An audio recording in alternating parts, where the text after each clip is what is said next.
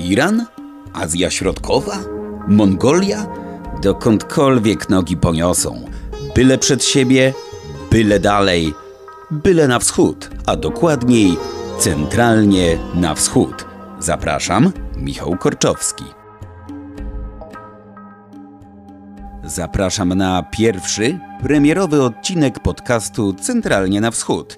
Dziś naszym gościem będzie dr Magdalena Rodziewicz z Zakładu Iranistyki Wydziału Orientalistycznego Uniwersytetu Warszawskiego. Będziemy rozmawiać o kinie irańskim.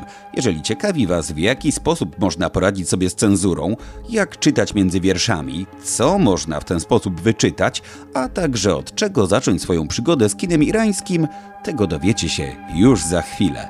Zapraszam.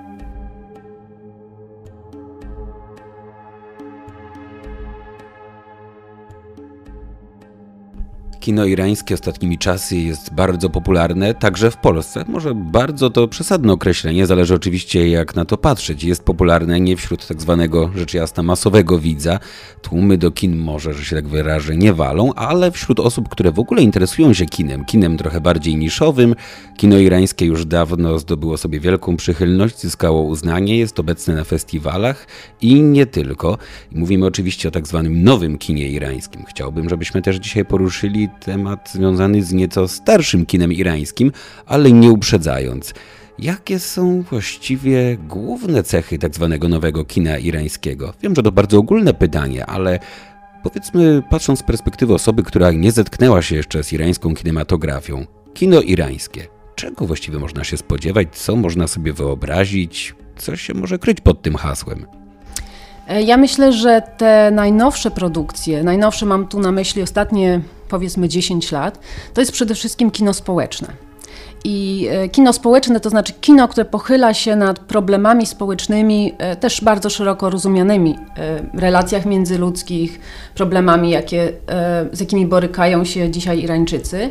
I to jest kino takie, powiedzmy, zaangażowane.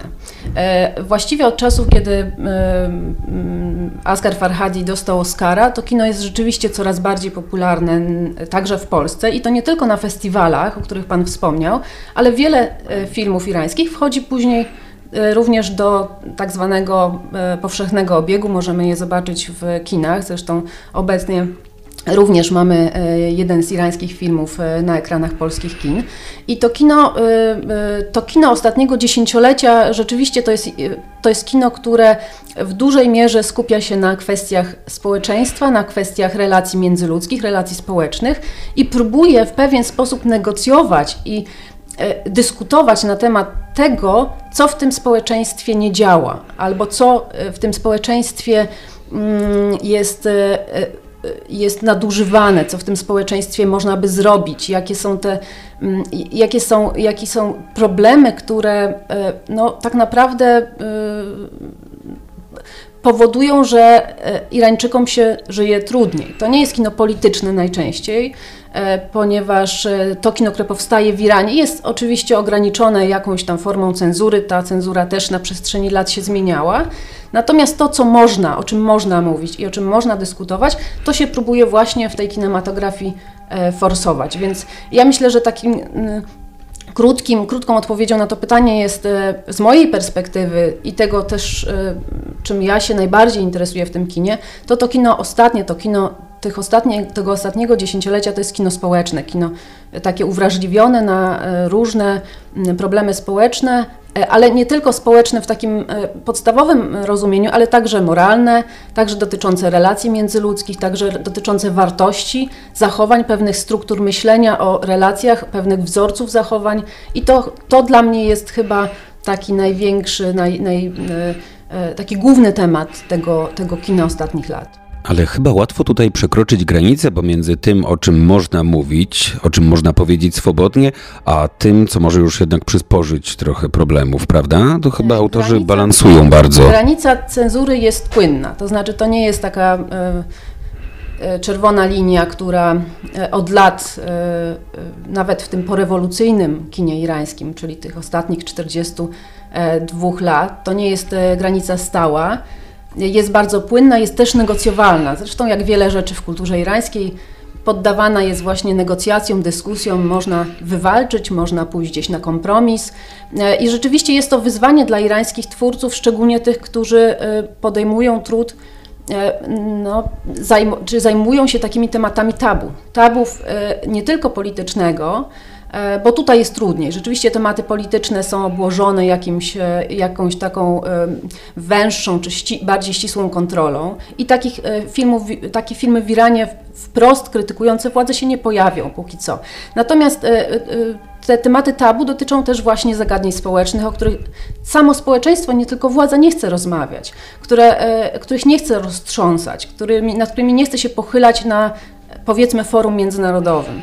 I e, e, te, ten, ten proces negocjacji jest bardzo długi. Te, mm, e, te reguły cenzury i instytucje, które zajmują się w Iranie kontrolą nad tym, co tak naprawdę trafi do irańskiej telewizji, czy co trafi do irańskiego widza w, na ekran irańskich kin, E, e, się zmieniają, e, kompetencje się zmieniają, zmieniają się ludzie. Za prezydenta Hatamiego w, jeszcze kilkanaście lat temu te, ta cenzura była poluzowana. Sam Hatami był, zanim został prezydentem, był ministrem kultury, więc też wprowadził swoich ludzi, którzy z, wielkim, z, większą, z większym dystansem podchodzili do różnych tematów, które się w kinie pojawiały. Za innych prezydentów ta kontrola była bardziej ścisła. E, e, I ona jest wieloetapowa. Kontroluje się e, scenariusz, później cały proces produkcji, później efekt końcowy. Od wielu lat już mówi się o tym, że irańscy twórcy wykształcili tak zwaną szkołę irańską wręcz. To znaczy takie sposoby realizowania swoich pomysłów na ekranie, które nie są wprost wyrażeniem ich poglądów, czy tego, co by chcieli pokazać, do czego, jakie problemy by chcieli poruszyć, tylko manewrowania, czy tak, tak, tak, takiego przemieszczania się między tymi treściami, mówienia półsłówkami, przekazywania treści gdzieś tam między wierszami. I to zresztą jest, wydaje się, i wielu filmoznawców się też e, w ten sposób wypowiada, że jest to element, który tak naprawdę jest bardzo atrakcyjny dla widza zachodniego, który dostaje właśnie taką trochę e, e, taką irańską, irańską, irański produkt, który właśnie nie mówi o pewnych rzeczach wprost, co jest często właśnie no, pozytywnie oceniane jako, jako zaleta tego kina. I, I rzeczywiście to jest wyzwanie, te, tak jak mówiłam, ta, ta, ta, ta cenzura, czy ta linia, czego nie można, a co można, jest też cały czas przesuwana. E, irańscy twórcy starają się, podejmują trud, żeby mówić o różnych problemach i o różnych tematach, których, o których nikt nie chciał wcześniej mówić w kinie. Czasami te, mm, te próby się kończą sukcesem, czasami połowicznym sukcesem, a czasami, e, czasami nie, nie kończą się sukcesem i albo filmy nie pojawiają w irańskich kinach, tylko e, są wysyłane na zachód, czy też krążą w obiegu nieoficjalnym a czasami y, udaje się też dojść do, do porozumienia i, mm, y, i te obrazy są pokazywane. One nie te, też nie zawsze się spotykają z jakąś wielką, z wielkim entuzjazmem irańskiej publiczności, bo te tematy tabu to są też tematy w głowach ludzi, więc, y, więc to, co może zachwycić widza zachodniego, nie zawsze przypadnie do gustu widzowi irańskiemu. No właśnie, o to chciałem zapytać. O ile filmy irańskie u nas, jak powiedzieliśmy, znalazły bardzo wielu, że się wyrażę, admiratorów, są popularne, przynajmniej wśród osób, które w ogóle interesują się kinem, to jak to wygląda w Iranie? Filmy, które u nas zjednały sobie przychylność krytyki w Iranie, właściwie do kogo trafiają? Przy założeniu oczywiście, że mówimy o filmach, które mają szansę do kogoś trafić, które jakoś przejdą przez cenzorskie sito. Dzisiaj już e, e, nie tylko kino i nie tylko telewizja publiczna e, czy państwowa jest tym źródłem filmów, tak, które Irańczycy mogą oglądać. Jest bardzo wiele portali czy pewnych form platform, który, no, wideo na żądanie, tak? Takie wszystkie, które znamy również z, z, tutaj z Polski chociażby, które y, mogą dystrybuować również filmy, które trafiają do Irańczyków. Internet działa tak samo, więc można oczywiście obejrzeć również filmy, które nie, nie zostają dopuszczone do oficjalnego obiegu. Natomiast wracając do tego pana pierwszego pytania, E, to jest różnie. Są filmy, e, tak jak na przykład Asghar Farhadi, który dwukrotnie dostał Oscara. Wydaje się, że, że jest jakiś wielki entuzjazm e, w świecie zachodnim, mówiąc szeroko, na temat jego filmów. Każdy film jest wyczekiwany. Teraz czekamy na bohatera, który jeszcze do Polski nie trafił. No i sprawa zresztą ma wydźwięk mocno polityczny. Zobaczymy, jak to będzie. Sam Farhadi jest taką osobą, która E, która stara się nie podejmować politycznych tematów, chociaż oczywiście w tej rzeczywistości irańskiej bardzo często również te społeczne problemy są powiązane z polityką, z decyzjami władz. I tutaj trudno jest e, E, e, taką grubą kreskę postawić, że nie zajmuje się polityką, ale jakoś e, Farhadiemu się rzeczywiście udało. Zresztą, przepraszam, tu się wtrącę, w dobie tak zwanej postpolityki tak naprawdę każde zagadnienie, co widać od paru lat choćby w Polsce, może nabrać rangi politycznej i bardzo rozpalać emocje. Farhadi się sam dystansuje, przynajmniej się dystansował jakiś czas temu od polityki, tworzy w Iranie. I e, wydaje się, że jego mniej interesuje, e, jeśli chodzi o jego twórczość, właśnie jakieś takie kontestowanie rzeczywistości politycznej e, czy treści ideologicznych, tylko bardziej go interesują właśnie, interesuje ta ludzka natura. I, I, tu zresztą znowu to jest ten element, który, który urzeka widza. Jeśli chodzi o te filmy w Iranie, to one oczywiście są oglądane. Ja kiedyś widziałam taki, taką ankietę, znaczy ankietę telewizyjną, e, e, którą przeprowadzono z ludźmi, którzy wychodzili z kina. E, I ja już teraz dokładnie nie pamiętam, ale to było dosyć ciekawe dla mnie, że ci ludzie zwracali uwagę na zupełnie inne rzeczy, niż które mnie uderzały w tam danym konkretnym filmie. E, więc też. A, przepraszam, na przykład na co? Szczerze mówiąc, już panu dokładnie nie powiem, natomiast zwracali uwagę na konstrukcję, na mm, estetykę, na, na to, że film był dynamiczny, na to, że to im się podobało, to im się nie podobało. E, e, to pewnie też były pierwsze wrażenie, tak? Jak wychodzimy z kina, to też czasami mm, jeszcze zanim przemyślimy, to, to nam się pojawiają różne, różne myśli w głowie. Natomiast pamiętam ta, taką główną moją myśl właśnie, że że żaden z rozmówców nie poruszył e, problemu, który dla mnie na przykład był tam takim głównym, wiodącym wątkiem.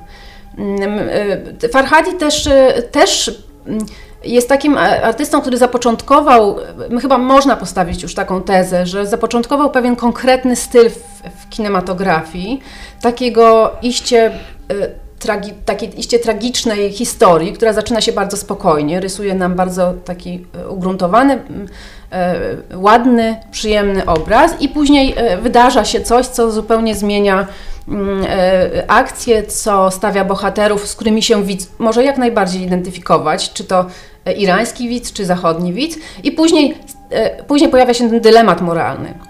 Te filmy Farhadiego nie są oczywiste. On nie pokazuje i on nie daje nam rozwiązań. On pokazuje nam uwikłanych, bardzo często w kulturowe pewne schematy myślenia, i to jest też y, ciekawe u Farhadiego, że to jest że to może trafić i do irańskiego widza, i do zachodniego, który tej kultury perskiej nie zna tak dobrze, albo w ogóle nie zna, e, to jest dla niego czytelne, bo to są bardzo często takie dylematy, no one są oczywiście opakowane w to, ten kulturową, tą, tą kulturową jakąś folię, natomiast, natomiast one są bardzo ludzkie, tak? Bardzo uniwersalne. Bardzo uniwersalne, więc, ale nie są tandetne, tak? Nie są takie, Harhadi wydaje się, że on, on próbuje on nie daje rozwiązań, on nie pokazuje bohaterów i antybohaterów, on nie pokazuje, oczywiście możemy jako widzowie się identyfikować bardziej e, z e, tymi, tym lub innym bohaterem, ale też e, moja refleksja po zajęciach z studentami, na których czasami analizuję czy oglądam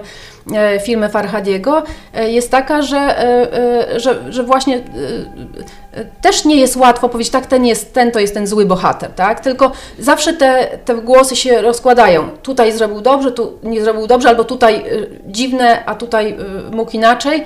I, mm, I to pokazuje, że ci bohaterowie są z jednej strony tacy że możemy się z nimi identyfikować, z drugiej strony nie są tacy, tacy bardzo określeni, jeśli chodzi o tę moralną kondycję, tak, że wszyscy są, że tutaj ci będą źli, oni będą od początku. Ta rzeczywistość nie jest czarno-biała. Nie jest, absolutnie, absolutnie. Farhadi zaczął takie filmy, te jego późniejsze filmy już są w takiej strukturze budowanej właśnie e, klasycznej tragedii w pewnym sensie, e, z tym dylem, wielkim dylematem moralnym i e, ja obserwuję od kilku lat e, coraz więcej filmów, które podążają tym schematem. To bym nie powiedziała, że to są jakieś plagiaty czy próby naśladowania, chociaż tego nie można wykluczyć, natomiast rzeczywiście to gdzieś e, się sprawdza. Irańscy i to reżyserzy, którzy już mają na koncie filmy i ci, którzy dopiero stawiają pierwsze kroki w, w tym przemyśle, zaczynają tworzyć bardzo podobne jeśli chodzi o strukturę filmy, które zmuszają widza do, mm, do, do tej moralnej refleksji, e, moralnej w sensie nad stanem moralnego społeczeństwa, bo y, ostatnie lata przyniosły w Iranie też bardzo szeroką dyskusję na temat stanu społeczeństwa, szczególnie jeśli chodzi o moralne i etyczne zasady. Mówi się o tym, że y, tych przyczyn jest wymienianych bardzo wiele, myślę, że to nie ma, nie ma teraz znaczenia, natomiast mówi się o tym, że kondycja moralna społeczeństwa upada i że tu jest jakiś problem.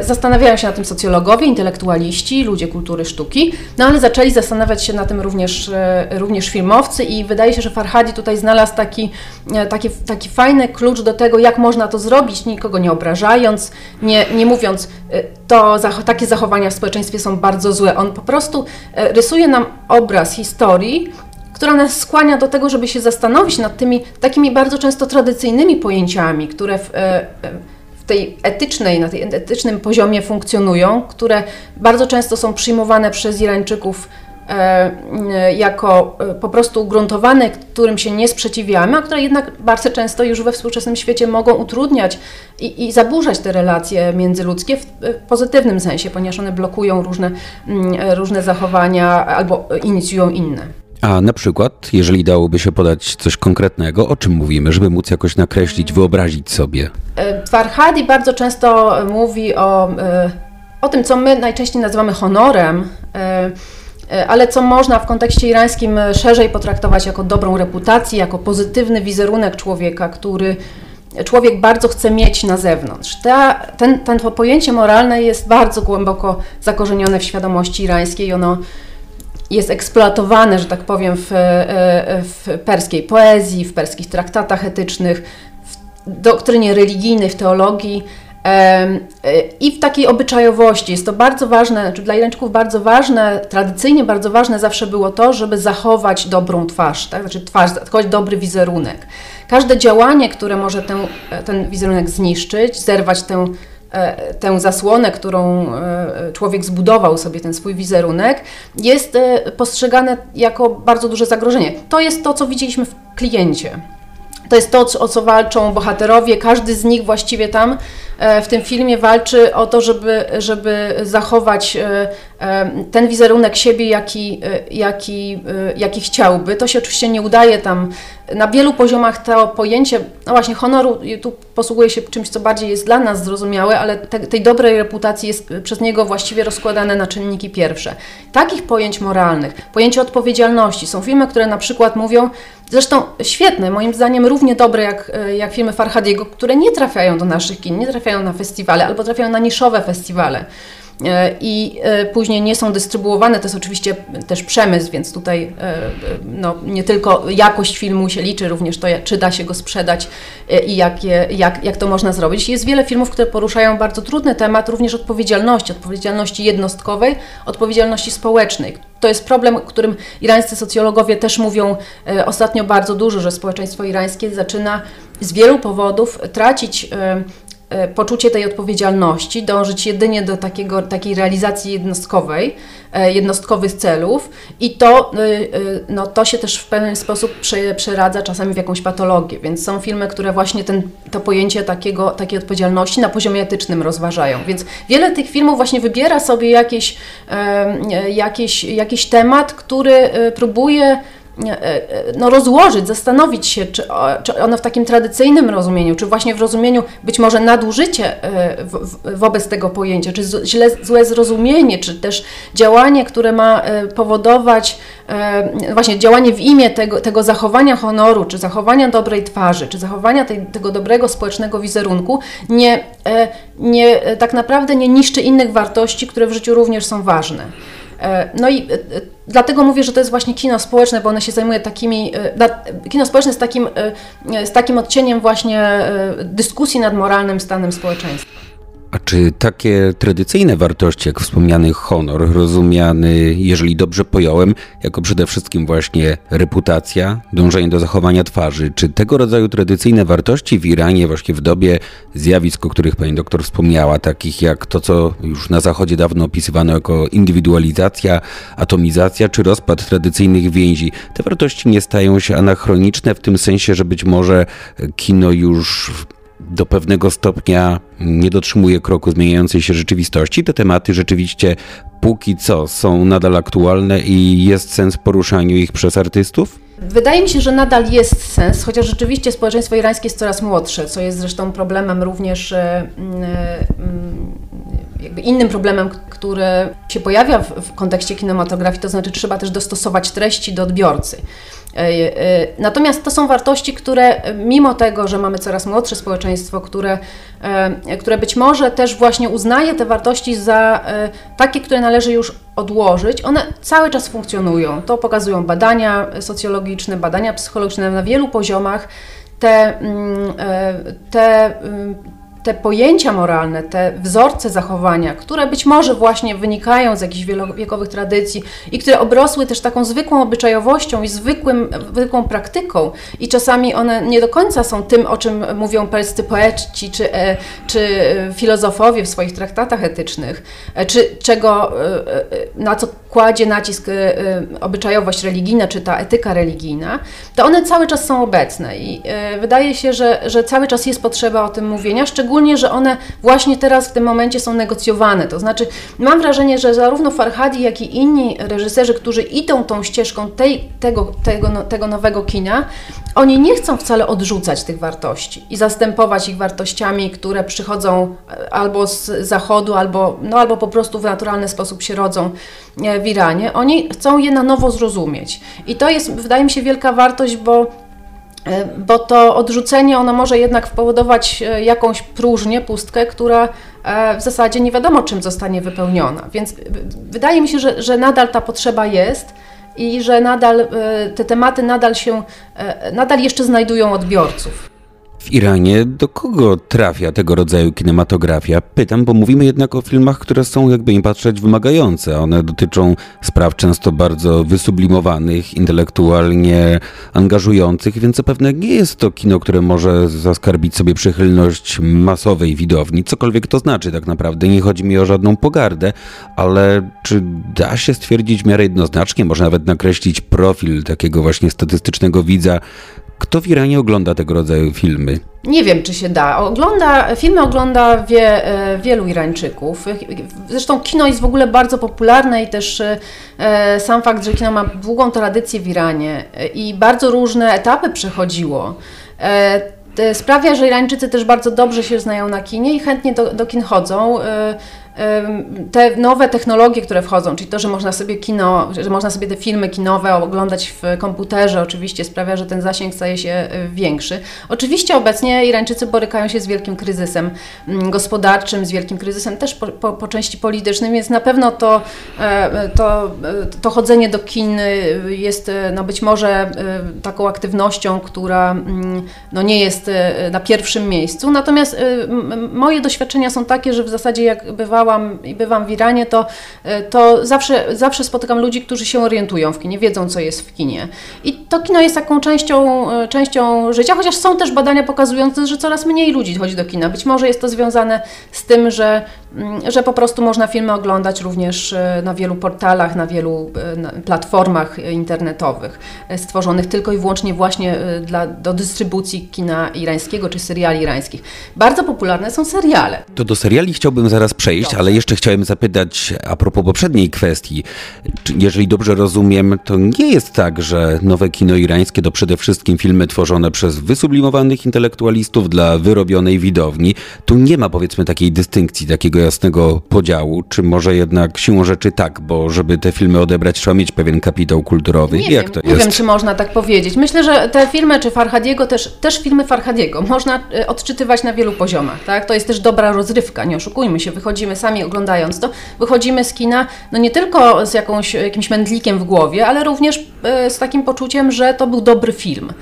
Więc y, to już zależy od tego, jak, kto, jak głęboko kto chciałby wejść w tematykę. Można te filmy i inne filmy, o których mówiłam, oglądać po prostu na poziomie czystej rozrywki. Oczywiście dużo bardziej popularne są filmy, no, może nazwijmy je komercyjne, tak? czy takie filmy, które są po prostu czystą rozrywką i które nie poruszają trudnych tematów. I, to, i te nurty są oczywiście również bardzo. Zresztą w Iranie się robi kilkadziesiąt, jeśli nie kilkaset filmów rocznie. To zależy oczywiście od, od budżetów i od tego, e, no, jakie są możliwości. Natomiast tych filmów rzeczywiście jest bardzo wiele. Są, jest bardzo wiele filmów, które nie trafiają do kin, tylko trafiają do irańskiej telewizji. Wiele jest realizowanych, jest coraz więcej realizowanych też e, filmów krótkometrażowych. Widać, że ta, ten przemysł się e, jakby cały czas bardzo dobrze trzyma, mimo również kryzysów finansowych.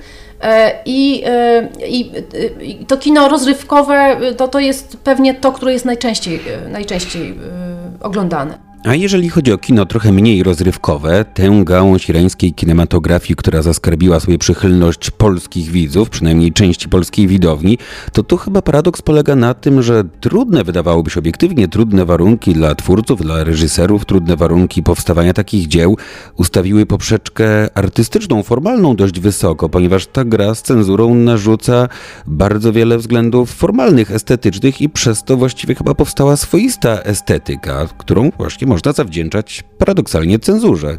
Paradoksalnie tak. I o tym się też mówi, że to kino właśnie to, że to kino się rozwinęło w ten sposób, że uzyskało takie, e, takie e, że reżyser, reżyserzy uzyskali takie umiejętności właśnie manipulowania trochę przekazem, e, prze, przemycania tych treści, no to jest efekt tego, że w różnych okresach ta cenzura była mocniejsza lub słabsza. E, I, e, e, i, I, myślę, że myślę, że to jest po części prawda oczywiście, bo to stawia jakieś wymagania przed twórcami. Jeśli chcą, żeby te filmy trafiły do irańskiego widza, no muszą się podporządkować pewnym regułom. Oczywiście te reguły się zmieniały. Ile jeszcze zaraz po rewolucji, no po rewolucji był taki moment niepewności w ogóle, jak to kino irańskie muzułmańskie ma wyglądać. E, wielu reżyserów, który, którzy tworzyli przed rewolucją, albo wyjechała, albo przestała tworzyć, przez parę lat w zasadzie nie wiadomo było, E, czemu to kino ma służyć i czy w ogóle Islamska Republika widzi rolę kina jakąś znaczącą. Okazało się, że widzi i że kino może się rozwijać. E, zaczęto finansować, e, finansować ten przemysł filmowy. I na początku oczywiście ta cenzura była taka bardzo twardogłowa, taka, no nie wolno było oczywiście od początku rewolucji pokazywać kobiet bez zasłoniętych włosów. I to był na tym... A przepraszam, tu też była kwestia, jeżeli dobrze kojarzę, bardzo utrudniająca pracę związana związana chociażby z pojawianiem się kobiet i mężczyzn już na planie, nawet jeżeli chodzi o rzeczy, których na ekranie potem nie było widać, prawda? Oczywiście, bo to są kwestie y, no, muzułmańskiej obyczajowości, której Islamska Republika mm, chciała bronić, więc oczywiście relacje czy kontakty między osobami różnej płci, które nie są ze sobą spokrewnione, czy nie są w związku małżeńskim, no to e, wymagały pewnej kontroli. Tych kwestii wydaje się, że już nie ma w kinie. To znaczy, e, tak jak mówię, ten pierwszy okres w tej cenzurze pojawiały się e, właśnie takie problemy bardzo e, konkretne.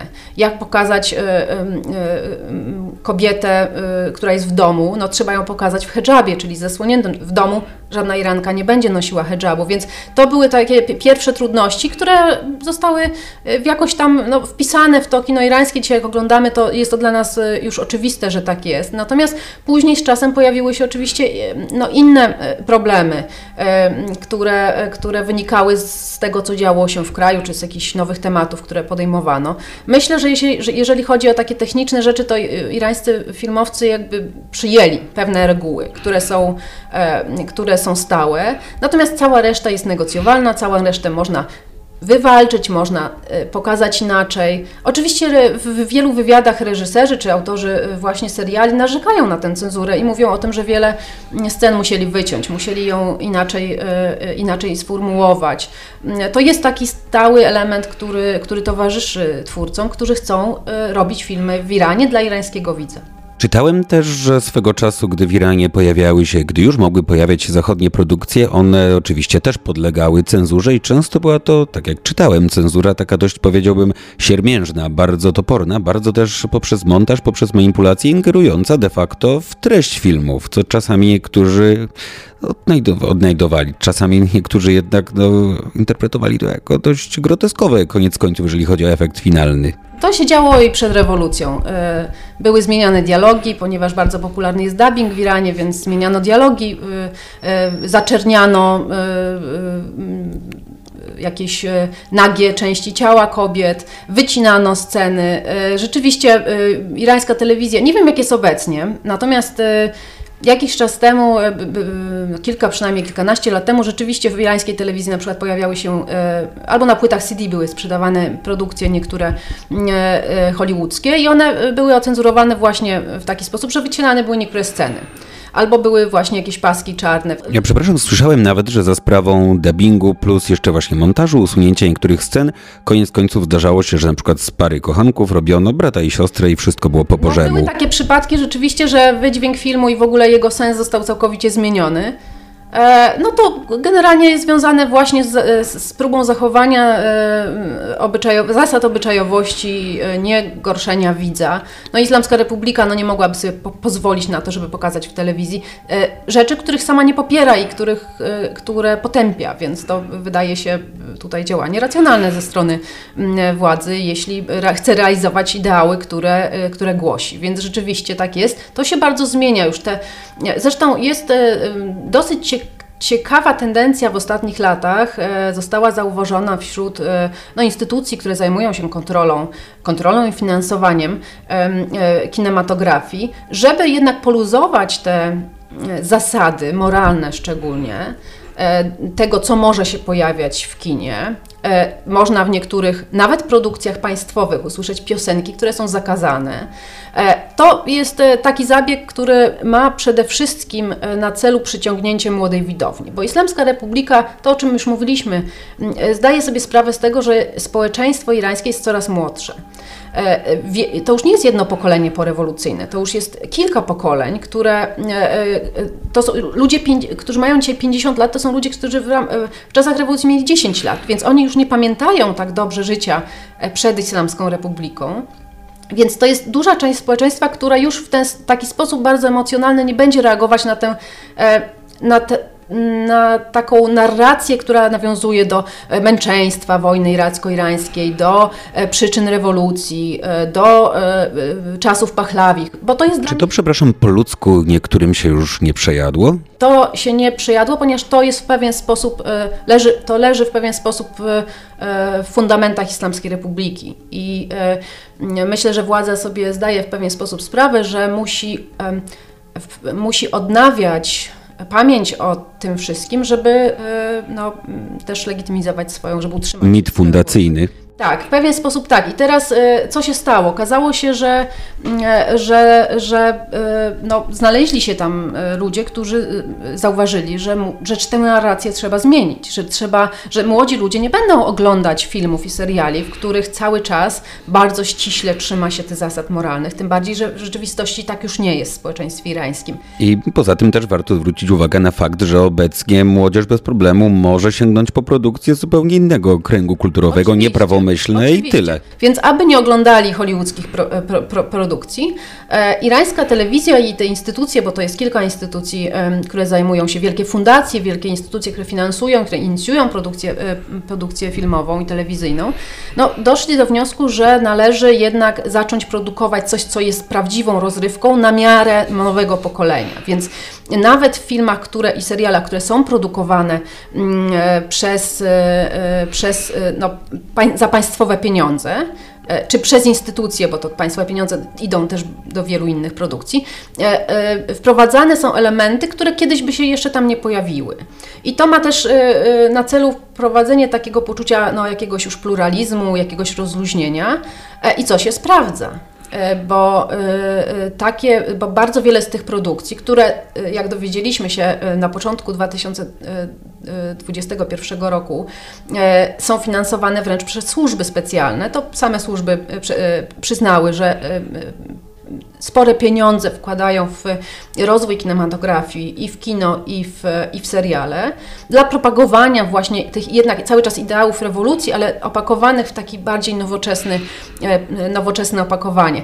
I, to, że, I te produkcje rzeczywiście są oglądane, bo to są jakościowo naprawdę świetne seriale, naprawdę świetne filmy. E, I to jest, e, myślę, taki krok, który no właśnie zauważa się od paru lat i który pozwala utrzymać tę narrację, nawiązywać do tych wartości, e, na których została zbudowana Islamska Republika, budować również, też odpowiedzią, e, e, ta, ta, ta narracja jest też w pewnym sensie odpowiedzią na to, mm, co o Iranie się pokazuje w kinie, e, powiedzmy, hollywoodzkim, tak? E, bo, y, y, no bo to jest często narracja też bardzo stereotypowa i nie biorąca pod uwagę żadnych niuansów, jakichś aspektów, które gdzieś tam są, obok i co też w pewien sposób uderza Irańczyków i, e, i uderza, tym bardziej uderza oczywiście we władzę, więc e, no, tutaj jest taki krok postawiony w stronę tego, żeby, żeby no, odpowiedzieć w jakiś sposób na, czyli te, bierze się holly- hollywoodzką jakość powiedzmy, e, obsadza się świetnymi aktorami filmy czy, czy seriale e, i produkuje się coś, co mm, będzie e, rozrywką, ale co będzie gdzieś tam spełniało też inne, inne cele, będzie realizowało inne cele. I ludzie rzeczywiście się na to, że się tak wyrażę, łapią, bo wciąż chociaż mniej, że tak powiem, zgrzebna, mniej siermiężna, dużo bardziej finezyjna i dofinansowana, to jednak nadal jest to propaganda, są to produkcje reżimowe mające na celu propagowanie systemu, określonego systemu akcjonormatywnego. I jak właściwie do tego podchodzą Irańczycy, jeżeli da się w ogóle uogólnić? Chyba jeszcze jest trochę za wcześnie na to, e, mm, bo to są zjawiska no, dziejące się na przestrzeni ostatnich paru lat. Ja nie wiem, czy to jest dobre stwierdzenie, że się łapią, bo to jest też dobra rozrywka i też można oglądać te mm, produkcje po prostu jako czystą rozrywkę. No Z dystansem. z dystansem, y, y, y, nawet będąc świadomym pewnych zabiegów, które tam są e, e, e, przemycane. Bo to jest właśnie już trochę inna propaganda. y, y, No, propaganda to jest taki, y, prawda? To jest słowo, które niesie ze sobą mo, moc, mocny przekaz. Tak, i raczej nie sugeruje finezji, żadnych No subtelności. właśnie. Natomiast no, też to, te wszystkie działania wydaje się, czy wiele działań podejmowanych przez te sfery rządowe czy sfery państwowe, które zajmują się kinematografią, one mm, no, też też są w pewien sposób ra, ra, motywowane jakimiś racjonalnymi pobudkami, tak? Y, y, Przypominanie historii y, dynastii Pachlawich, tego jak wyglądał Iran w, w czasach Pachlawich przed rewolucją, co sprawiło, że do tej rewolucji doszło, bo tak jak mówię, wiele osób po prostu nie pamięta, żyje w Islamskiej Republice od swojego urodzenia, nie zna innego Iranu. Więc y, y, i żeby ta narracja nie była kształtowana przez jakieś obce siły, jak, y, no, czyli obce, obce państwa, czy obce, obce, obcy przemysł filmowy, no to, to ta irańska władza wychodzi z takim bardzo racjonalnym, wydaje się, z jej punktu widzenia e, e, projektem. E, Pokażmy to tak, jak my chcemy, żeby ludzie to widzieli. Ale oczywiście no, można tu mówić albo o propagandzie, można mówić o pewnych mm, produkcjach, które kreują wizję, którą, która ma sprzyjać no, umocnianiu obecnej władzy. Ale tego rodzaju przekaz w produkcjach rządowych jest w miarę subtelny, to jest kreowany jakoś z finezją. Coraz bardziej wydaje mi się. Coraz bardziej, chociaż oczywiście po, e, po roku 2009, kiedy mieliśmy do czynienia z takimi masowymi e, e, wystąpieniami, takimi powszechnymi demonstracjami po, po wygranych i prawdopodobnie sfałszowanych wyborach prezydenckich, kiedy rzeczywiście masowo Irańczycy wyszli na, na ulicę, po tym roku 2009 powstało w Iranie kilka produkcji, które no, rzeczywiście można nazwać właśnie propagandowymi i to, y, i to taką grubą kreską y, rysowanymi, bez subtelności, które pokazywały, że te, jakby głównym celem tych produkcji, czy seriali, czy, czy filmów fabularnych było to, żeby pokazać, że te demonstracje, te niepokoje były inicjowane z zewnątrz. Pokazywano szpiegów brytyjskich, izraelskich, którzy działali... Standardowo. Tak, tylko to zrobiono, y, czy chyba chęci były dobre w tym sensie, że, że zrobiono to no, opakowano to w ten pro, produkt filmowy, natomiast cały czas ten przekaz był e, naprawdę taki, taki mało subtelny i taki bardzo wprost, czego Irańczycy chyba też nie lubią i, i wydaje się, że to było nieudane. To, to, te kilka produkcji, które powstały, one, one były bardzo mocno krytykowane. To jest też ciekawe, że, że rzeczywiście teraz ta krytyka filmowa, zresztą Irańczycy od, od wielu, wielu lat lubią dyskutować o kinie, jest bardzo wiele magazynów filmowych na rynku, jest wiele programów w telewizji, w internecie, gdzie oni siedzą i, i rozkładają na czynniki pierwsze te filmy, które się pojawiają. E, to jest również e, dopuszczone, jeśli chodzi o, e, o, o, produkcje państwowe, to znaczy nie, tego się w żaden sposób nie, nie kontroluje. Bardzo wiele głosów krytycznych wobec jakichś pro, projektów, właśnie seriali chociażby, czy, czy, czy, filmów pojawia się w przestrzeni publicznej, w internecie, w gazetach, w wystąpieniach i to też ma, wydaje się, że jest taką, takim no, próbą stworzenia właśnie takiego, takiego mm, poczucia pluralizmu i tego, że, że właśnie o tym można rozmawiać. Tym bardziej, że jeśli coś nie uderza w jakieś tak zwane świętości Islamskiej Republiki, to nie stanowi takiego wielkiego zagrożenia, nie trzeba się nim, tym tak bardzo e, zajmować. Więc wracając do Pana pytania, wydaje mi się, ja też nie jestem w stanie obejrzeć wszystkiego, co się, e, co się produkuje w Iranie, szczególnie jeśli chodzi o seriale, które pojawiają się co tydzień czy co parę dni nowy odcinek, e, to wydaje się, że, że są produkcje, które są, które mają ogromne budżety przede wszystkim które są bardzo dobrze zrealizowane e, i które e, nie są tak nachalne w tej propagandzie, które nie, są, nie stoją w sprzeczności z ideałami rewolucji, no bo rewolucja w takim szerokim znaczeniu, i, i które gdzieś tam mogą przemycać. To nie musi być w każdym odcinku, to nie musi być przez cały film, mogą przemycać jakieś poglądy, które... To jest jakoś dozowane. Tak, tak mi się wydaje, chociaż oczywiście to jest też prze, przestrzeń bardzo dynamiczna, E, w zależności od tego, kto rządzi, kto kogo e, e, osadzi na jakim stanowisku, jakie kto ma poglądy, to, mm, to się zmienia. Czyli, przepraszam, doraźne interesy polityczne znajdują odzwierciedlenie na bieżąco w serialach? Myślę, że to, że to może mieć takie przełożenie, tym bardziej, że tego się rzeczywiście produkuje bardzo dużo i te pieniądze i te budżety. No teraz mamy COVID, mamy kryzys gospodarczy, więc być może efekt tego, że tych pieniędzy na kulturę szeroko rozumianą, również kinematografię, nie będzie tak, tak dużo, e, przyczyni się do tego, że będą powstawały filmy, które no, nie są tak zwanymi filmami zamawianymi, tak? tylko będą wynikały po prostu z pracy i zaangażowania reżyserów, którzy może i nawet będą dotowani przez irańskie jakby państwowe instytucje, ale którzy będą no, działali bardziej niezależnie i, i właśnie się, mm, no, tak jak mówię, w, tych, tym kinie niezależnym te tematy, które powstaje w Iranie, E, te, te tematy polityczne raczej są e, pozostawione poza nawiasem. Powiedzieliśmy o kinie niezależnym już dość dużo. Powiedzieliśmy także o kinie, nazwijmy to reżimowym. Tak, to chyba dobre określenie. A porozmawiajmy teraz może o kinie czysto rozrywkowym. Jak to wygląda właściwie? Jakiego rodzaju filmy Irańczycy oglądają, gdy mają ochotę na czystą, niezobowiązującą, nieangażującą intelektualnie rozrywkę? Tu chyba najmniej będę w stanie powiedzieć, bo tego kina najmniej oglądam. E, chociaż zdarza mi się. No, jak jestem w Iranie, to bardzo często trafiam do kina zupełnie przypadkowo, ponieważ e, próbuję się schronić przed upałem, jeśli to, jest, e, to są miesiące letnie, no nawet wiosenne czy jesienne. I wtedy właśnie obserwuję to, to kto tam jest i, i, i ile jest osób. W czasie dnia nie ma wielu widzów, ale też jest ciekawe, że ta przestrzeń kinowa jest trochę inna niż u nas, bo my wchodzimy do kina, wyłączamy w panice komórki, chowamy, siedzimy, nawet jak przed filmem rozmawiamy, to raczej szeptem, natomiast przestrzeń kina irańskiego jest taką przestrzenią bardziej luźną, tam ludzie wchodzą, wychodzą, dzieci gdzieś tam chodzą, pary jakieś się spotykają, już teraz mniej, bo tam możliwości są i reguły też obyczajowe są poszerzone, ale zawsze mnie to uderzało, że właśnie potrafią ludzie wejść e, w połowie filmu.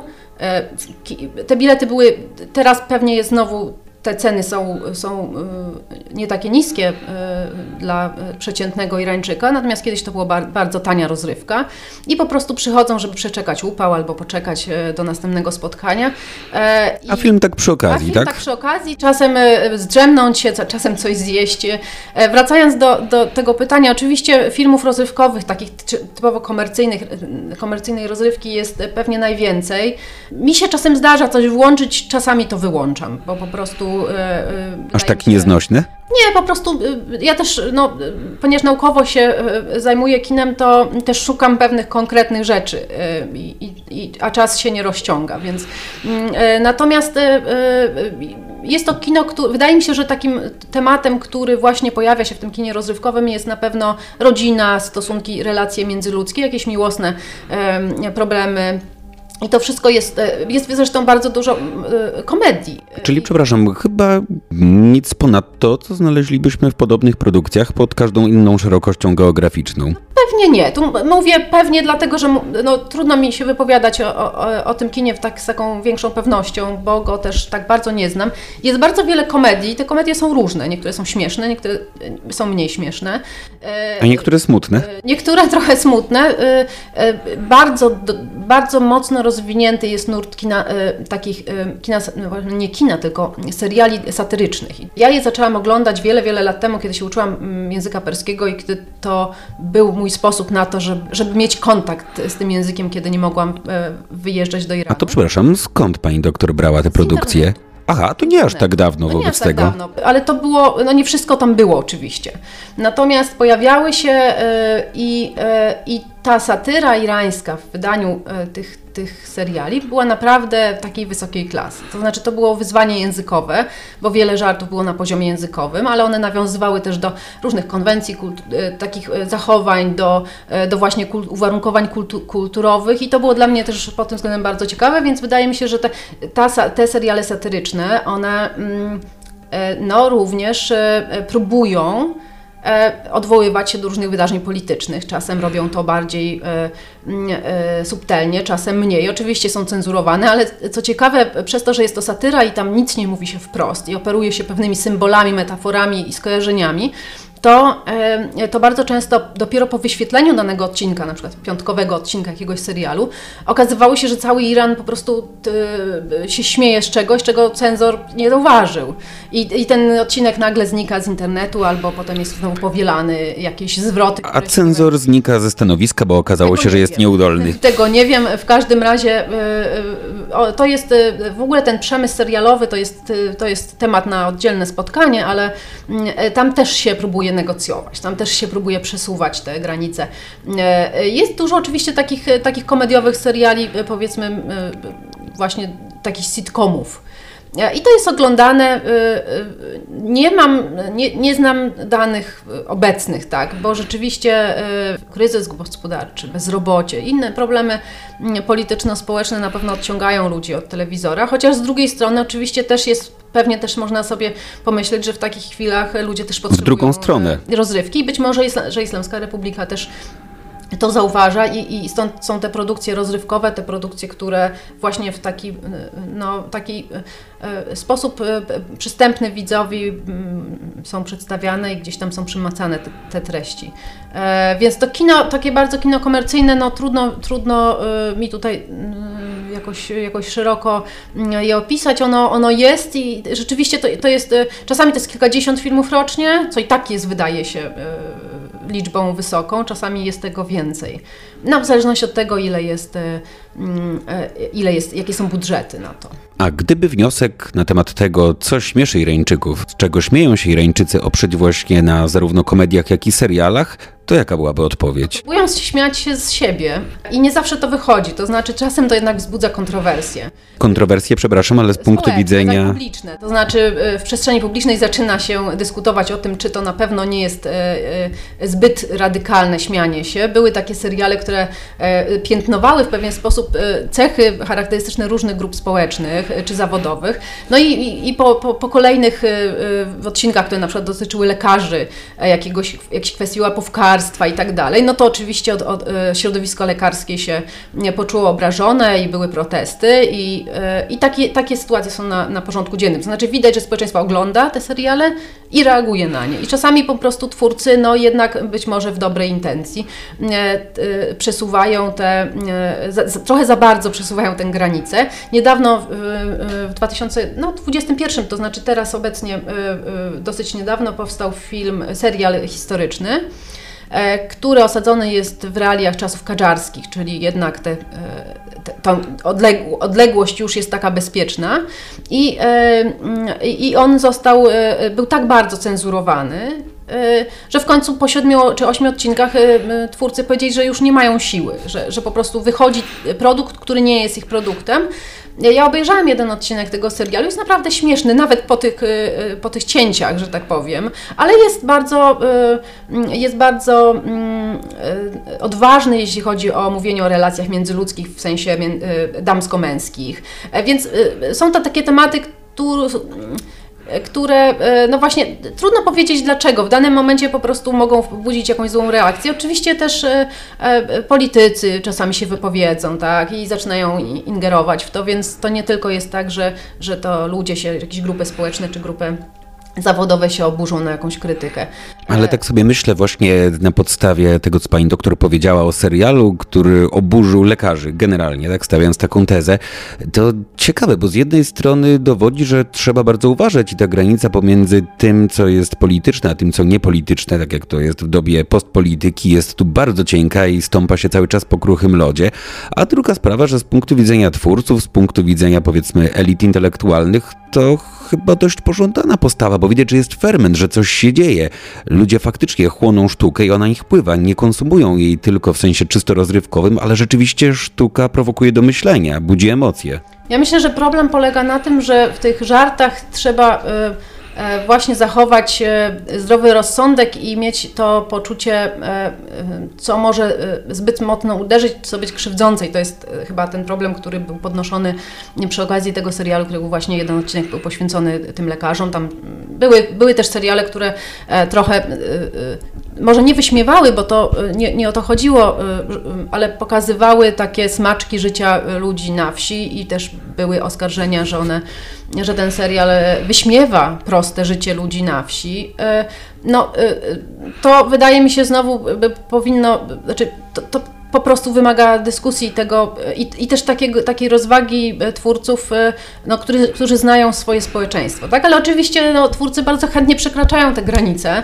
bo to e, po pierwsze wszyscy rzucili się pewnie od razu, żeby obejrzeć ten serial. Mm, być może o tym się mówi. To jest też taka tak typowa reklama. Więc jeśli coś nie grozi jakimiś konsekwencjami bardziej poważnymi, no to oczywiście tylko przy, zwiększy liczbę odbiorców. Y, ale, y, no ale oczywiście ten, nawet w serialach, to o czym mówiłam, o tym kinie społecznym, tym nowym kinie irańskim, to w serialach też można zauważyć, są poruszane tematy, no właśnie takie, które są trochę trudne, które, które należy napiętnować i one są poruszane właśnie często w taki komediowy e, sposób. Ale właśnie tu przepraszam, bo co innego, nie dziwię się, że oburzenie może budzić takie bezpardonowe wyśmiewanie różnych stereotypowych wizji grup społecznych lub różnych innych kategorii ludzi. Oczywiście, to zupełnie nie dziwi, ale w momencie, gdy mówimy właśnie o tej korupcji lekarzy, ta korupcja nie tylko lekarzy, ale różnych innych warstw społecznych, począwszy od władzy, jest problemem całkiem realnym, więc tu właściwie z produkcji, która teoretycznie według założeń miała być produkcją czysto rozrywkową, bardzo łatwo przejść, robiąc ten jeden krok do produkcji, która chcąc nie chcąc pozostaje, staje się dziełem społecznie zaangażowanym. No, obecnie korupcja jest dużym problemem w Iranie i o tym się już oficjalnie mówi w wielu środowiskach. E, tak, oczywiście, to są, te, podejmując taki temat na powiedzmy bardziej neutralnym gruncie, czyli właśnie chociażby lekarskim, czy jakiejkolwiek innej grupy, no możemy, mm, e, e, możemy się domyślić, że twórcy mogą chcieć e, e, w jakiś sposób naświetlić ten problem, który obecnie jest też w innych przestrzeniach. E, tylko pewnie trochę jest tak, że mm, pytanie właściwie należało postawić, czy, czy społeczeństwo jest na, róż, na rozliczanie różnych rzeczy gotowe. Bo o ile na różne rzeczy jest gotowe, to e, na inne może jeszcze nie być gotowe. Ja nie chciałabym tu przesądzać. E, natomiast e, no, jedne rzeczy powodują taki, taką właśnie pozytywną dyskusję, inne będą jednak odbierane jako, jako atak taki E, taki, taki bezpośredni. Oczywiście te, te no tutaj, tak jak mówiłam, głosy podnoszą się też ze środowiska władzy, która gdzieś tam broni właśnie jakieś, czy, czy oskarża e, o coś twórców. E, I no być może to, ta nowa atmosfera, chociaż mamy nowego prezydenta, nie wiemy też do końca jak to E, jak sfera kultury zareaguje, jak on będzie kreował swoją politykę w tej przestrzeni, ale być może, że to nowe podejście e, władz irańskich i instytucji e, kultury nakierowane na produkcję tej rozrywki, takiej kontrolowanej, ale rozrywki wysokiej jakości i, stworzenie pewnej przestrzeni do dyskusji, no ostatecznie będzie pozytywnie wpływało na to, że właśnie pojawią się, pojawi się ta dyskusja, która kinu towarzyszy. A czy zdarzają się już jakieś aluzje do duchowieństwa? Jakaś może bardzo zawalowana krytyka? Tak, oczywiście, od wielu lat. Natomiast y, to jest dosyć skomplikowane znowu, dlatego że e, od wielu lat jest, jest przynajmniej, e, przynajmniej z 10 e, filmów, których bohaterami głównymi są duchowni, szyiccy uczeni. Mm, e, które poruszają tematyki e, tych seminariów religijnych, e, czy też w ogóle obecności społecznej duchownych. I i to są filmy zrobione bezpiecznie, to znaczy wiadomo, że nie można szczególnie obrażać w tych rzeczy, które należą do jakichś takich fundamentów. No tutaj pozycja szyickiego uczonego jest od momentu, kiedy został, został on przeniesiony z tej sfery takiej takiego autorytetu, e, bycia autorytetem religijno-społecznym e, do roli jednak e, do przestrzeni politycznej po rewolucji, to sprawiło, że ta pozycja się zmieniła. To znaczy on został przeniesiony w sferę trochę sakrum i trudno się o tym mówi. Bo zarazem krytykowałoby się władzę. Dokładnie. I to jest, jest problematyczne. Te filmy, które pokazują szyickich uczonych, one nie są, one mają, tam jest krytyka, krytyka różnych zachowań. Mm, krytyka różnych postaw. Natomiast one generalnie mają pozytywny wydźwięk i e, co więcej robione są, ja zrobiłam taki, e, taki, taki przegląd tych filmów e, i okazało się, że bardzo wiele z tych filmów robionych jest przez reżyserów, którzy jednak bardzo blisko związani są z władzą i są w pewnym sensie beneficjentami władzy co jakby od razu nam e, mówi, e, no, że to w takim razie być może jest też zamierzenie władzy, żeby pokazać, że pokazujemy, mówimy, piętnujemy pewne zachowania, ale jednak zachowujemy mm, taki autorytet tego, tej grupy. Taka koncesjonowana, bezpieczna krytyka, trochę tak? W pewnym sensie trochę po, po, po tym, jak, jak, jak się przejrzy te filmy, trochę tak e, wynika. Na pierwszy rzut oka rzeczywiście jest, jest bardzo dużo pozytywnych wzorców duchownych w tych filmach, tak? Takich których, e, e, e, którzy są bardzo dobrze społecznie odbierani, którzy są skromni, którzy nie zarabiają pieniędzy, którzy pomagają ludziom. I są też te negatywne postawy, ale one są w mniejszości, więc to jest taka narracja, która jednak ma tak naprawdę wzmocnić pozycję szyickich uczonych. Co więcej, w ostatnich latach powstaje dużo takich filmów i to są często krótkometrażowe filmy, które mają zareagować na wielki kryzys na wielki kryzys e, wizerunkowy e, kleru szyickiego, duchowieństwa, no bo tak jak mówiłam, to przejście od tej sfery takiej społecznej do politycznej sprawiło, że od lat notowania duchownych szyickich w Iranie spadają, ponieważ zaczęli zajmować się polityką I wielu ludzi tego nie akceptuje, wielu ludzi jest tym zmęczony, zmęczonych i i ten kryzys jest widoczny w takich bardzo prostych y, y, wydarzeniach, jak y, właściwie już krążące jako żarty, że taksówki nie chcą duchownych, którzy są ubrani w szaty duchowne, nie chcą ich zabierać, czy były niedawno po internecie krążyły filmiki ataków na, ataków na, na, na duchownych personalnych y, y, i tak dalej. I, to, y, i ten, o tym kryzysie mówią sami duchowni i są oczywiście bardzo różni, to, jest, to nie jest jakby monolit. Wielu szyjskich autorytetów mówi o tym, że widać już, że ten ubiór ten symboliczny ubiór tego duchownego, on już nie jest czymś, e, co, co wznosi człowieka, tylko jest czymś, co jest powodem e, wstydu często, e, co jest opluwane mm, i że to jest zjawisko, którym Claire sam powinien się, się zająć. I tutaj też kino przyszło z pomocą, powstały, powstała seria filmów różnych reżyserów, młodych najczęściej, mm, serii, takich krótkich filmów fabularnych, które mają na celu generalnie no, jakoś odbudowanie tego wizerunku, pokazanie, że jest wielu, e, że to nie tylko ten religijny establishment, który jest u władzy, ale jest bardzo wielu duchownych, którzy rzeczywiście realizują posługę, powiedzmy, dla ludzi, są im pomocni, nie mają żadnych korzyści, nie czerpią żadnych korzyści z bycia szyickim uczonym. Nie zblatowali się osobiście z władzą. Tak, tak. I, y, i, to, y, i to są takie pojedyncze właśnie historie, które są pokazane. Te filmy są całkiem dobre, to znaczy to są krótkie takie 15-minutowe mm, etiudy, które pokazują jakąś, one trochę przypominają w pewnym sensie takie propagandowe kino, natomiast rzeczywiście zrobione są znowu już z, jakimś, z jakąś jakąś e, techniką, jakąś e, przemyślane są w każdym razie i one na pewno tutaj pojawiają się. Natomiast oczywiście był film e, Marmulak, czyli... No właśnie miałem o tak. tym filmie wspomnieć, pozwolę sobie na wtrącenie. Ja oczywiście nie jestem specjalistą w dziedzinie kina irańskiego, więc mogłem być zaskoczony i rzeczywiście byłem, bo podczas wizyty u znajomej w Iranie zaproponowała obejrzenie filmu. Zgodziłem się, nie przebierając i naprawdę wówczas przy moim ówczesnym mniemaniu byłem bardzo zdziwiony tym, no co właśnie, zobaczyłem. Wydaje się, że to jest taki, jakby po pierwszym obejrzeniu można e, e, pomyśleć sobie, że to jest taki e, film, który krytykuje Claire. Tak, do który, pewnego stopnia. Który tak wyśmiewa, który pokazuje różne.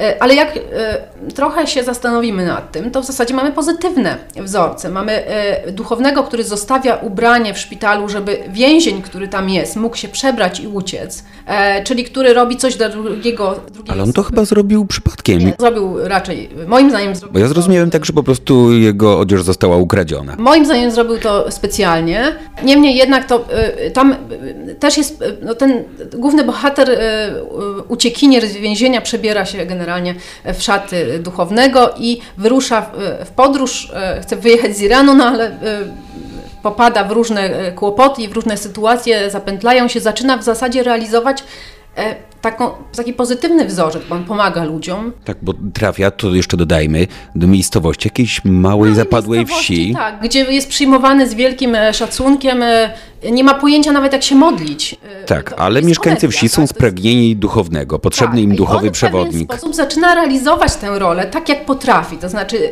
w takim e, ujęciu bardzo mistycznym, bo on mówi o tym, że jest bardzo wiele dróg człowieka, jest ty, tyle dróg do Boga, ile, ile, ile, ile ludzi.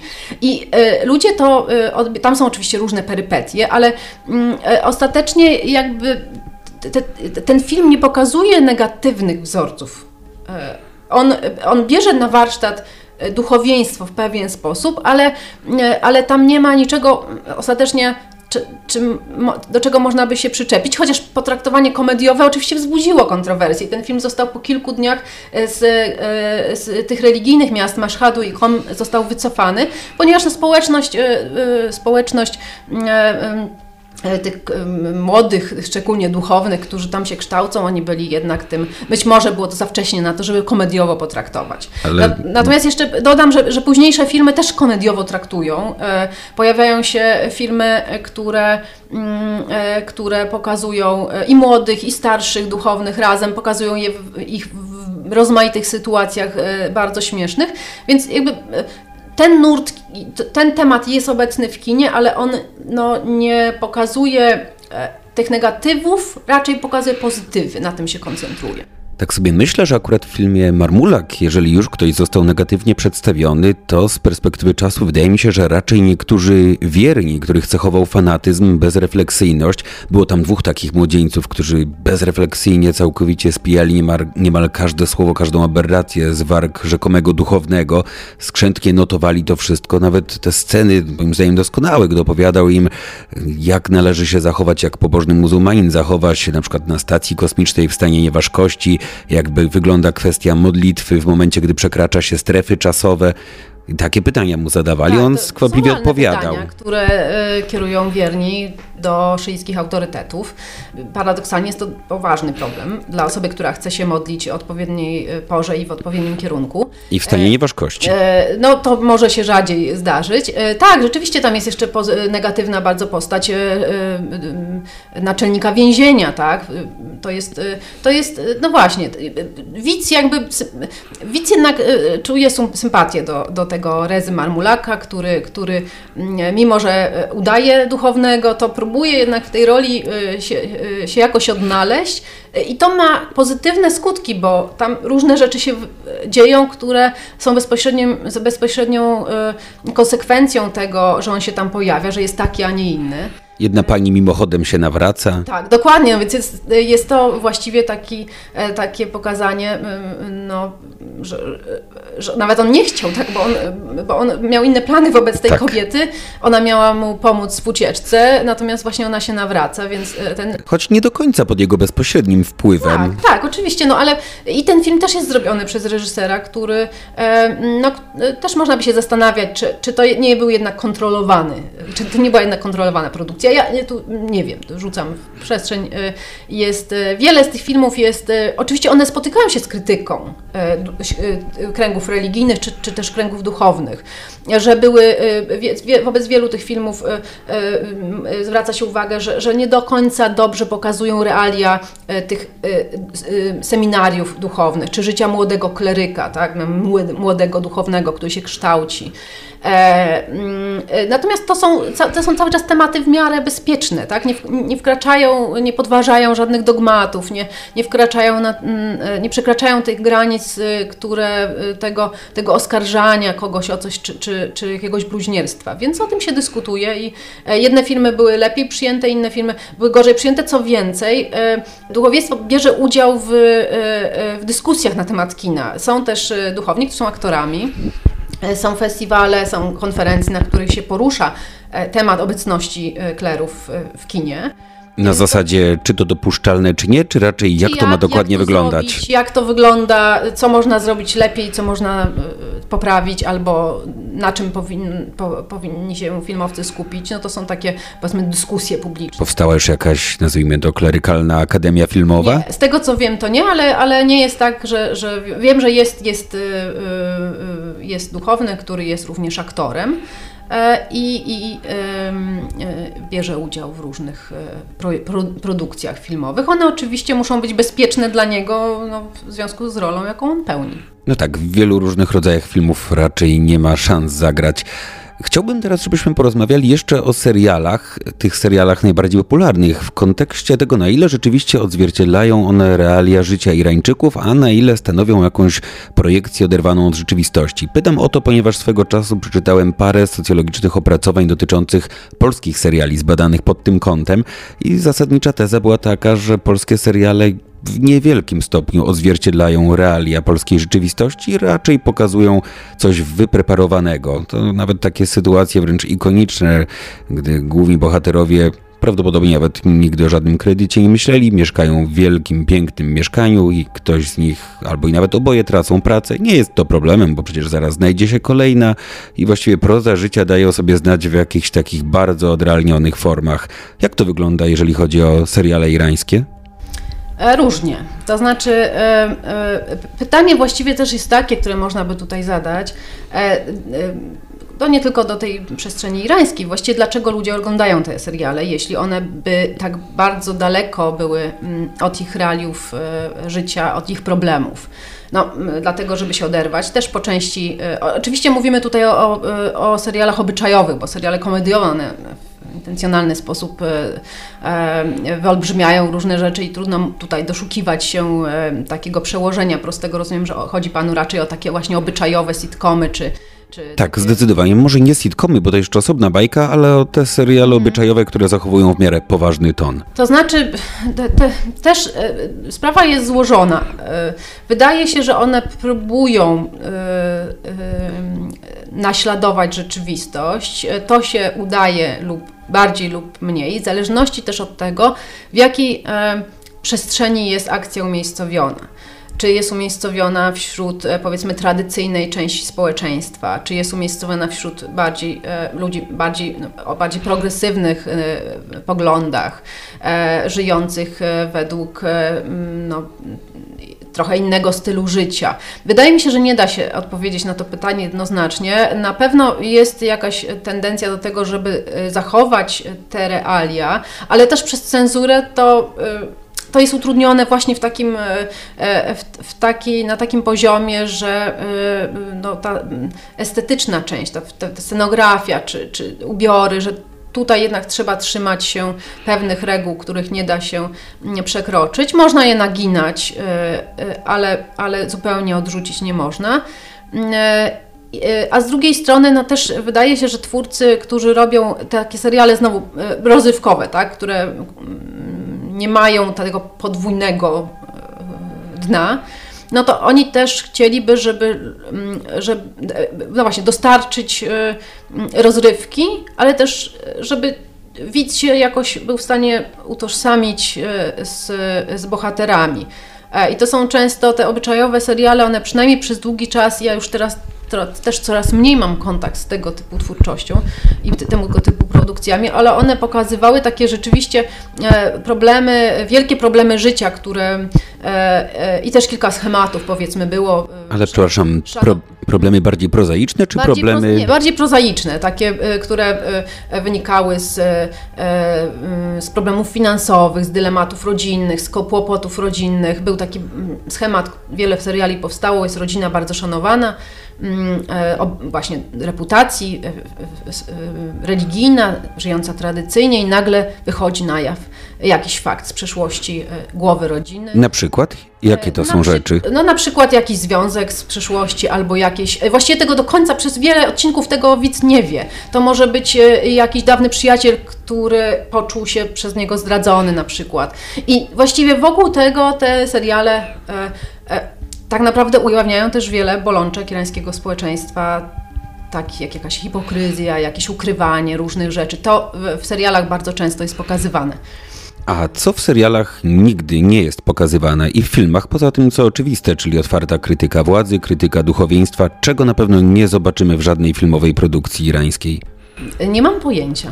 Nie umiem chyba na to pytanie odpowiedzieć. E, myślę, że potrzebne byłyby tutaj bardzo szerokie badania, bo tych produkcji jest tak dużo, mm, e, e, że, no, że poza tymi rzeczami, które są jakby za, za które cenzura, czy te zasady, reguły, które zostały sformułowane i które są wpro, zostały wprowadzone w życie, wszyscy filmowcy znają, czyli pokazywanie relacji między kobietą i mężczyzną, jakichś intymnych. Chociaż tutaj też przez wiele lat ja obserwowałam bardzo ciekawe zabiegi irańskich twórców, jak to ominąć. Na przykład e, e, sceny, kiedy kobieta karmi chorego mężczyznę, e, podaje mu zupę. Są też e, e, zupełnie inaczej widz odczytuje jako taki kontakt, ona nie, głaszcz, nie może go pogłaskać po policzku, ale może za pośrednictwem jakiegoś przedmiotu, czy na przykład głaszcząc kogoś piórkiem. Albo łyżką. Albo łyżką, albo, albo zarzucając komuś kawałek swojego swetra, e, nie stykając się. To były takie zabiegi, które zawsze właśnie mnie uderzały, jak można dużo więcej emocjonalnych. E, tej, tej, tych emocji wzbudzić i, i pokazać e, uczucie, które łączy bohaterów, nie robiąc tego w taki sposób otwarty, pokazując chociażby jak oni się całują czy przytulają. To się też zmienia, oczywiście coraz więcej można w tym kinie. Seriale są pod tym względem dużo bardziej restrykcyjne. Przez to, że e, finansowane są głównie przez Sedosimo, czyli irańską telewizję, że pod, no, jednak są masowe, tak? Do kina, mm, kina, film w kinie można, no, zejdzie po dwóch miesiącach, po trzech miesiącach, mniej ludzi obejrzy, to to jest jednak e, e, szersza, tak, masowa produkcja, więc, mm, e, więc e, one są poddane tutaj e, rzadziej, poza tymi e, serialami satyrycznymi, które próbują e, e, właśnie negocjować te treści, to seriale obyczajowe są, są poddane, są tu sztywne zasady, jeśli chodzi o ubiór, o zachowanie, e, ale, e, ale no właśnie, nie, nie umiem, wracając do pytania, nie umiem chyba odpowiedzieć na to pytanie, czego. Musiałabym się pewnie chwilę zastanowić. Naprawdę nie ma takiej rzeczy, której no, jest pani doktor pewna, że jednak no, póki co nie da rady, nie ma szans, nie przejdzie, nie zobaczy się w irańskim kinie? Nie, dlatego że y, y, za chwilę pewnie byśmy ją zobaczyli. Ostatnio widziałam film, bardzo mnie też zdziwiło. Grała znana irańska aktorka, która grała bez chusty, y, natomiast miała ogoloną głowę. Y, grała kobietę przebraną za mężczyznę w jakiejś takiej podrzędnej szulerni gdzieś tam w Teheranie. I, no i to też jest już, to też jeszcze parę lat temu wydaje mi się raczej by nie przeszło. Przecież realizatorzy, cenzorzy też widzieli, wiedzą, że to jest kobieta, znana aktorka. Jednak pozwolono, ona miała taką małą czapeczkę na głowie. E, Więc wydaje mi się, że jeśli chodzi o takie rzeczy obyczajowe, to, to te granice się przesuwają. Jeśli chodzi o polityczne, to też się mogą przesuwać w zależności od tego, jaka będzie polityka, jaka, jak bardzo Islamska Republika i obecnie rządzący będą widzieć w kinie mm, e, przestrzeń do, e, no też nie tylko może do dyskusji, co do wykorzystania też do swoich celów. E, Więc tu chyba nie da się e, odpowiedzieć na to pytanie jednoznacznie. Pomimo tego, że przynajmniej pewna część irańskiej kinematografii zjednała sobie przychylność polskich widzów, czy są wciąż rzeczy, które można by zrzucić na karp różnic kulturowych, które mogą jednak utrudniać zrozumienie irańskich filmów polskim widzom? Są takie rzeczy, które powodują, że te dzieła mogą być mniej czytelne albo źle zrozumiane na przykład. Pod pozorem właśnie czegoś, co jednak jest oczywiste, moglibyśmy dokonać pewnego rodzaju błędnej interpretacji. Ja nie wiem, czy źle zrozumiane, bo e, no, filmy, które trafiają, chociażby filmy Farhadiego, one są takie w swoim przekazie bardzo uniwersalne. I tak naprawdę no, pytanie, na ile e, reżyser chciał, żeby jego konkretne przesłanie do, dotarło do wszystkich. Na pewno są takie rzeczy, które utrudniają, e, e, które dziwią, bo to widać e, w, w dyskusjach, które są często organizowane po projekcjach, że te, z, pytań, e, e, e, ludzie widzą coś, nie do końca są pewni, czy dobrze zrozumieli, czy, czy to jest tak. E, I e, e, wydaje mi się, że te filmy, wiele tych filmów z te, tego nowego kina irańskiego, one z powodzeniem mogłyby być pokazywane w kinach czy polskich, czy europejskich. I pewnie byłoby też tak, że część tej, jedna z warstw tego, te, tego przekazu być może byłaby, pozostałaby niezauważona. Ale czy to by było ze szkodą dla filmu i dla widza, tego, tego nie wiem. Ja oczywiście odnajduję tam mnóstwo takich e, kulturowych e, uwarunkowań, ale też jestem bardziej wyczulona. Więc ja, jak ja oglądam film, to też mi jest trudno stwierdzić, co jest na tyle, e, co jest jednak czytelne, bo się kojarzy z kulturą muzułmańską, bo się kojarzy nie wiem, z, właśnie z tym kawałkiem świata, bo, bo jednak wiedza na temat różnych elementów kultury Iranu jest, y, no może coraz, nie wiem czy coraz większa, co jest gdzieś tam obecna szczątkowo, e, że ktoś był, ktoś wie, ktoś słyszał i, i to mu pozwala y, głębiej zrozumieć ten film, więc mi jest trudno ocenić. E, Natomiast no, dopuszczam taką możliwość, że rzeczywiście ten film na jakimś poziomie, e, jakiś poziom tego filmu y, y, y, po prostu zostanie niezauważony. A jakie są pani doktor ulubione filmy irańskie? Może to trudne pytanie, bo Bardzo przy tej ilości, no ale jednak gdyby się dało wymienić chociaż kilka, może nie ulubione, ale takie, które zrobiły na pani doktor największe wrażenie. E, Ja lubię Farhadiego, mimo że e, no właśnie on już jest taki znany, że już należałoby e, wypowiadać się trochę krytycznie. Żeby, e, e, nie, lu- lubię te filmy dlatego, że one są dynamiczne, one mają, one mają e, e, wartką akcję, a do tego jeszcze mają ten, tę treść. Ale y, lubię też filmy, które powstawały y, przed rewolucją. W takim momencie właściwie y, na 10 lat przed rewolucją zaczyna, no, na 20 lat przed rewolucją, czyli lata 60., 70., kinem zaczynają interesować się ludzie sztuki, poeci, dramaturdzy. I oni reżyserzy teatralni i oni zaczynają tworzyć kino w przeciwie, jakby takie, tak, będące taką przeciwwagą dla tak zwanego nurtu film farsi, czyli kina komercyjnego, takich melodramatów y, prostych, y, y, z dużą ilością muzyki, golizny i, i, i romansów i, i, takiego kina, które przed rewolucją mm, dosyć szeroko się rozwijało. Oni Takie tworzą... kino wtedy dominowało właśnie? Tak, to, to kino przez, przez pewien okres dominowało i zresztą potem było mm, również, no, spowodowało pewną frustrację w takiej bardziej tradycyjnej części religijnej społeczeństwa i wśród wszystkich duchownych. Oczywiście e, przed samą rewolucją dochodziło wręcz do palenia kin e, bo to e, było takie bardzo gorszące.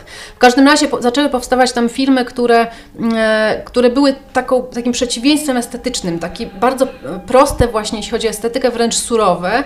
Takim filmem chyba o którym mogę powiedzieć, że bardzo, trudno powiedzieć, że bardzo go lubię, ale bardzo cenię, to jest film e, irańskiej poetki Furuh Farrokhzad Dom jest czarny. Ten film można obejrzeć z napisami, jest to 30-minutowy e, film, który opowiada o życiu e, w kolonii trendowatych. To film dokumentalny, ale taki bardzo takie poetyckie ujęcie, połączone właśnie z poezją e, Farouk Zod.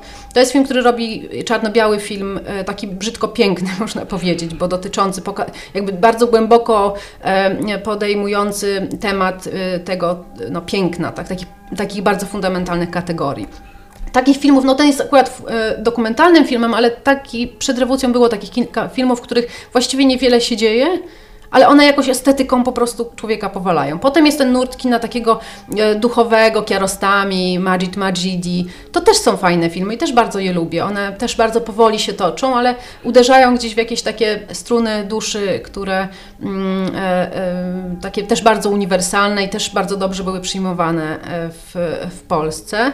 No i później jest to, jest to, jest to kino, które do nas trafia. No, e, ja ubolewam, że to jest tylko właściwie głównie Farhadi, e, bo e, na ostatnim festiwalu warszawskim widziałam kilka filmów i one nie powaliły mnie. Więc być może to jest też tak, że to kino irańskie ma już taką renomę, że, że że e, no, będzie, będą pojawiać się też filmy, które nie do końca przypadną nam do gustu. Uda się przełamać monopol kilku najbardziej utytułowanych reżyserów. Tak, ale no właśnie pytanie na ile y, sukcesem, tak? Bo, bo te produkcje, które ja widziałam, one, one nie były jakoś bardzo udane. Y, to nie były złe, złe filmy, ale też bardzo daleko im było do, mm, do takiego poziomu tego jednak mistrza Farhadiego. Zakładając, że Udało nam się kogoś zachęcić, mówię o osobach, które oczywiście do tej pory nie miały styczności z kinem irańskim, zakładając, że kogoś udało nam się zachęcić, że udało nam się zaciekawić tym kinem, co by pani doktor poleciała, polecała na sam początek? Od czego rozpocząć swoją przygodę z kinem irańskim? Może trzy tytuły. Bardzo trudne pytanie, mógł mnie pan uprzedzić. Przepraszam. Odpowiedź e, będzie spontaniczna, myśl, to dobrze. Dobrze. Myślę, że, że wymienię y, może nie tytuły, co reżyserów, czyli ja bym zaczęła od y, Abbasa Kiarostamiego. Jego kilka filmów y, na pewno można znaleźć z, nawet polskimi napisami, bo one były pokazywane w Polsce. Wiem, że są jakieś CD. Majid Majidi i to są, e, e, to są, e, to są takie, to jest takie kino właśnie duchowe. To jest takie kino spokojne, które nas wprowadza w atmosferę irańskiej kultury. Tam są nawiązania do perskiej poezji, do sufizmu. Myślę, że od tego warto zacząć, a potem można uderzyć Asgarem Farhadim i jego klientem, rozstaniem, czy co wiesz o Eli. Wszystkie te filmy też były pokazywane w Polsce i z tego co wiem, to też są dostępne mm, na płytach CD czy w internecie. A w międzyczasie, a w międzyczasie, w międzyczasie oczywiście pojawia się bardzo wiele innych produkcji. Jest kino kobiece, znaczy kino kobiece, nawet same Iranki nie lubią mówić o, o swoich produkcjach jako o kinie kobiecym, nie chcą być nazywane feministkami, ale to jest kino robione przez kobiety. mm, e, które jest bardzo ciekawe i tam też jest e, kilka, e, kilka reżyserek, które robią filmy, które dotarły do nas i które można, można oglądać, które poruszają taki, no, pokazują taką nie tyle kobiecą kobiecą perspektywę, co pokazują różne problemy, z którymi kobietami się, kobiety, kobiety się borykały na przestrzeni lat. To też jest dobry taki takie okno, żeby zobaczyć, jak, jak, te problemy się zmieniały, jak ta sytuacja kobiet się zmieniała. E, więc e, e, myślę, że trzeba zacząć od tego, co jest na, u nas dostępne. E, czyli kino takie właśnie e, to duchowe, mistyczne kino lat 90., a potem można, wydaje się, już przejść do współczesności. Czyli nie pozostaje chyba nic innego, jak tylko brać się za oglądanie i nadrabiać ewentualne braki albo eksplorować. Myślę, że tak. Dziękuję bardzo. Dziękuję również. Gościem pierwszej odsłony podcastu Centralnie na Wschód była dr Magdalena Rodziewicz z Zakładu Iranistyki Wydziału Orientalistycznego Uniwersytetu Warszawskiego. Ja nazywam się Michał Korczowski i zapraszam na kolejne odcinki, a także na profil programu w portalu Facebook. Dziękuję. Do usłyszenia.